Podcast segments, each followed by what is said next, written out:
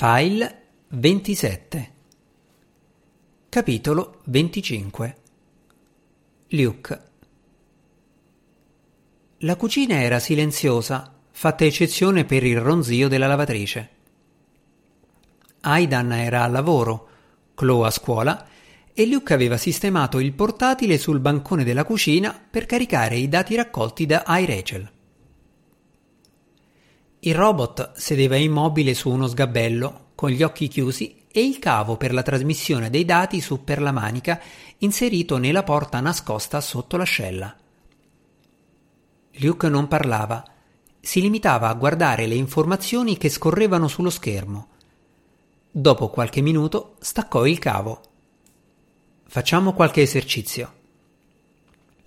Rachel si alzò diligente e si spostò al centro della cucina, dove iniziò a eseguire una serie prestabilita di movimenti. Sollevò le braccia, si piegò, si stirò, si girò, si inginocchiò e poi si alzò di nuovo. Luke prese alcuni appunti sulla sua cartella e annuì soddisfatto. Come stai gestendo l'aumento di attività? I compiti fisici, come fare il bucato o passare l'aspirapolvere, consumano più batteria del previsto.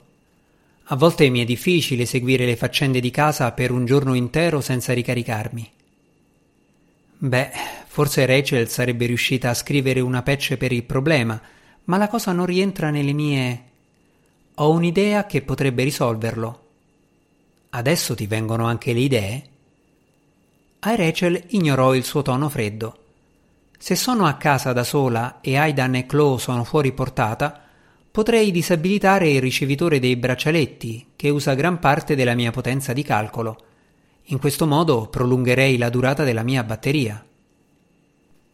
E come faresti a sapere quando arrivano a casa? Hanno abitudini regolari fra scuola e lavoro. E se ci fosse qualche emergenza? O se cambiassero programma? Aidan mi ha dato un telefono cellulare e mi manda dei messaggi per informarmi dei suoi spostamenti. Luke sogghignò. Ah, davvero? Non c'è alcun riferimento a un telefono negli appunti che mi ha mandato. Dovrò dirgli che non può fare cose simili. Non posso permettere comunicazioni non monitorate fra te e i soggetti, perché potrebbero alterare i risultati. Puoi controllare il telefono ci sono tutti i messaggi di testo che mi ha mandato Aidan. Si limitano a istruzioni sugli acquisti online, la cucina e le faccende di casa, te lo garantisco. Sì, ma non registra le chiamate vocali. Io registro tutte le comunicazioni vocali. Solo se decidi di farlo. Stai insinuando che io falsifichi o modifichi i dati che registro? Lo sai che non è possibile. Luke non rispose subito. Questo esperimento mi mette estremamente a disagio. Ci sono troppe variabili, troppe incognite. Non sono qui a osservare. Chissà cosa fai, chissà cosa ti fanno. Non mi fanno niente. Ah, davvero? Luke fece scorrere l'indice sullo schermo del suo portatile. Aidan ti ha tenuto la mano e ti ha toccata un braccio. Non sembra proprio niente. Cosa dici? Gli stavo offrendo compassione. Era turbato. Ne sono certo. Luke si alzò e chiuse il portatile. Sono certo che, singhiozzando e piagnucolando, si farà strada nelle tue mutande in breve tempo. Nelle mie mutande? Per fare sesso. Conosci il sesso, giusto? I rapporti sessuali. Sono consapevole del fatto che la mia struttura consente la simulazione dell'atto, sì, ma Aidan non ha mostrato alcun interesse verso questo aspetto, né ha chiesto se sia possibile. Ma ci ha pensato, te lo posso garantire. Fece un passo verso Rachel e il silenzio fra loro due si fece pesante e carico di tensione. Fece un altro passo e alzò una mano verso di lei. Rachel scattò all'indietro, alzando le mani. Stai indietro, non toccarmi. Luke scoppiò a ridere sorpreso. Rachel si spostò dietro il bancone della cucina. non mi piace il modo in cui ti sei avvicinato a me. Che cosa intendi? Ho valutato le tue azioni, ho interpretato come malevole le tue intenzioni nei miei confronti e mi sono opposta. Mi hai già causato danni fisici in precedenza. Rachel mi ha parlato della mia persona fisica, mi ha detto che ne sono responsabile e che posso scegliere chi può toccarmi e chi non può farlo e in quale modo. Se penso che qualcuno abbia superato il limite, ho il permesso di dirglielo. Superare il limite. Ha detto proprio così. È la metafora che ha scelto. Superare il limite. Aveva già sentito quell'espressione, pronunciata proprio da Rachel nei primi tempi in cui lavoravano assieme. Quei mesi erano stati inebrianti. Nel giro di poche settimane avevano sviluppato un linguaggio tutto loro, si parlavano sopra e si interrompevano. A volte uno esprimeva un concetto che gli era appena venuto in mente e l'altro intuiva dove sarebbe andato a parare e completava la frase. Facevano rapidi progressi e Rachel dimostrava un impegno, un'attenzione e un'ambizione pari ai suoi.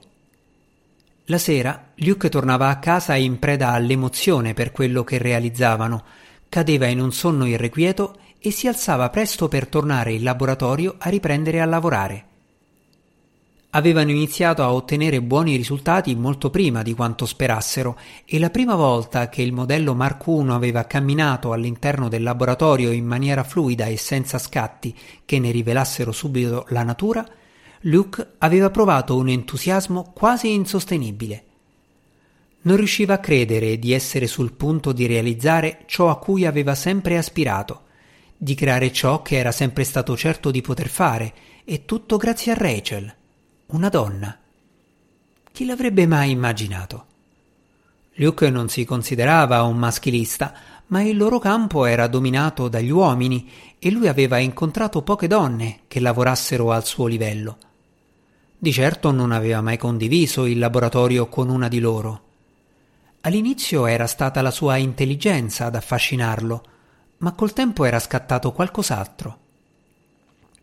Quando Rachel si chinava sopra le sue spalle per guardare qualcosa a cui lui stava lavorando, Luke coglieva l'aroma del suo profumo. Quando lei, in un momento di entusiasmo, gli afferrava l'avambraccio per sottolineare qualcosa di importante, lui per alcuni minuti continuava a sentire la calda impronta della sua mano sulla pelle. Aveva iniziato persino a sognarla. Non si sentiva frustrato, aveva una specie di ragazza fissa, un giovane tecnico di laboratorio di nome Sara. Ma Rachel era diversa. Ciò che provava per lei non era desiderio sessuale, non solo, ma qualcosa di più. Voleva dire qualcosa, dichiarare i suoi sentimenti, ma era terrorizzato. Dopotutto lei era sposata e anche se non parlava molto di Aidan, Luke non aveva motivo di pensare che fosse infelice. Ma se lo fosse stata? Se proprio come lui anche lei avesse provato quell'attrazione? E se... Un giorno avevano fatto i primi test di conversazione sull'androide Mark I, tutti superati alla grande. Avevano chiamato il dottor NG e il dottor Bedford dai laboratori vicini e ripetuto la sequenza per mostrare loro i risultati ottenuti. I due burberi e cinici scienziati erano fuori di sé dall'entusiasmo per i passi da gigante compiuti da Rachel e Luke. Quando NG e Bedford se ne erano andati, chiacchierando emozionati, Rachel si era girata verso Luke con gli occhi scintillanti di emozione e gli aveva buttato le braccia al collo. Quel gesto era stato troppo per lui. L'aveva stretta a sé, inalando il profumo dei suoi capelli e aveva tuffato il viso nella curva del suo collo. Non avrebbe mai voluto lasciarla andare. In un attimo lei aveva compreso la sua reazione e si era staccata. Aveva fatto un passo indietro e l'aveva guardato. Poi si era diretta alla porta e l'aveva chiusa a chiave. Luke aveva sentito l'eccitazione salire, forse era il momento. Rachel aveva parlato con voce calma. Puoi scegliere. O questa cosa non succede mai più, oppure dovrò andare da Bea e dirle che non possiamo più lavorare assieme. Non possiamo superare quel limite, Luke. Non possiamo nemmeno avvicinarci. Avrebbe effetti disastrosi sia dal punto di vista personale che da quello professionale. E non succederà mai e poi mai. Va bene?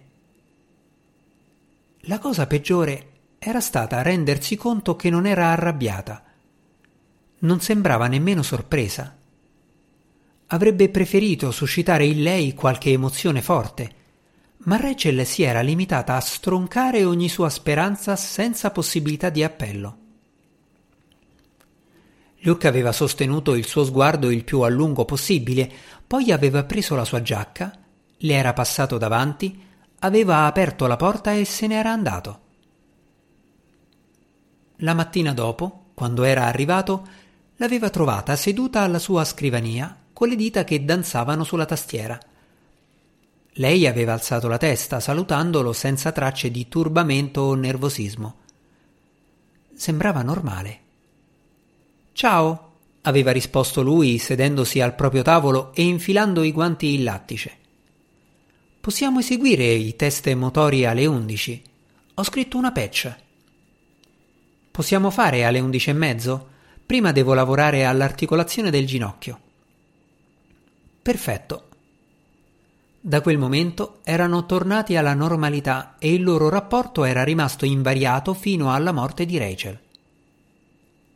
Sì, gli bruciava, era stato un colpo per la sua autostima, ma lei aveva respinto le sue avance in maniera così netta e priva di emozioni, quasi scientifica, che lui doveva rispettarla. Aveva continuato ad amarla e a sognarla, ma non l'aveva mai più sfiorata.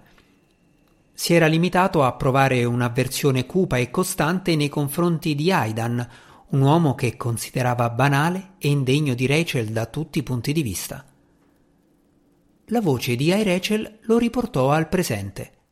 L'androide lo stava guardando e sul suo viso, identico a quello di Rachel, si leggeva un'espressione di malcelato disprezzo.